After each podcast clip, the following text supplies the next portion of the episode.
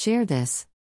A New York civil rights organization sued the state's court system Thursday seeking to overturn a law barring people with felony convictions from serving on juries. The New York Civil Liberties Union argues that the statute spelling out qualifications for jury service disproportionately excludes black men, leaving black people significantly underrepresented in the jury pool. New York is just the latest state where the status quo of who's allowed to serve on a jury is being challenged amid broader pushes for criminal justice reforms. California changed its law in 2020 to let people with felony records be jurors, but most states and federal courts still ban them. Daily Top Brooklyn News. News for those who live, work, and play in Brooklyn and beyond. The New York lawsuit, filed in federal court with the Community Service Society of New York and the law firm Clarick Gueron Reisbaum, focuses on the law's impact in Manhattan, though the restrictions apply to courts in all 62 New York counties. According to the suit, about 25% of black residents in Manhattan, approximately 38,000 people, are prohibited from serving on a jury because of a felony conviction, which the NYCLU said is a result of aggressive policing and prosecution of black residents.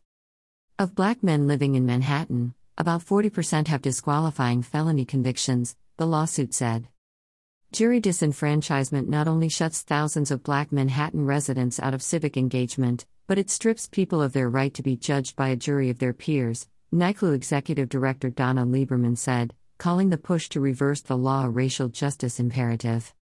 A jury system that underrepresents black New Yorkers is one that ultimately sends more black New Yorkers to jail, and it's one that needs to be overhauled, Lieberman said. The NYCLU is suing the court system via a single named defendant, Manhattan's County Clerk and Jury Commissioner, Milton Tingling. A spokesperson for the state court system said that strategy is misguided because it's state lawmakers who made the rules for jury qualification, not Tingling or the courts. The lawsuit is taking issue with a statute passed by the New York State Legislature that lays out the qualifications of jurors, Lucian Chalfen said in an email. Until such time as the legislature changes the law or a court of competent jurisdiction declares it invalid, commissioners of jurors are sworn to enforce these qualifications. The lawsuit's one named plaintiff, Doity Justin, is a public defender who represents people in court but is precluded from being a juror because of a 2009 drug conviction. Justin's offense was considered a felony at the time but is now classified as a misdemeanor, according to the lawsuit.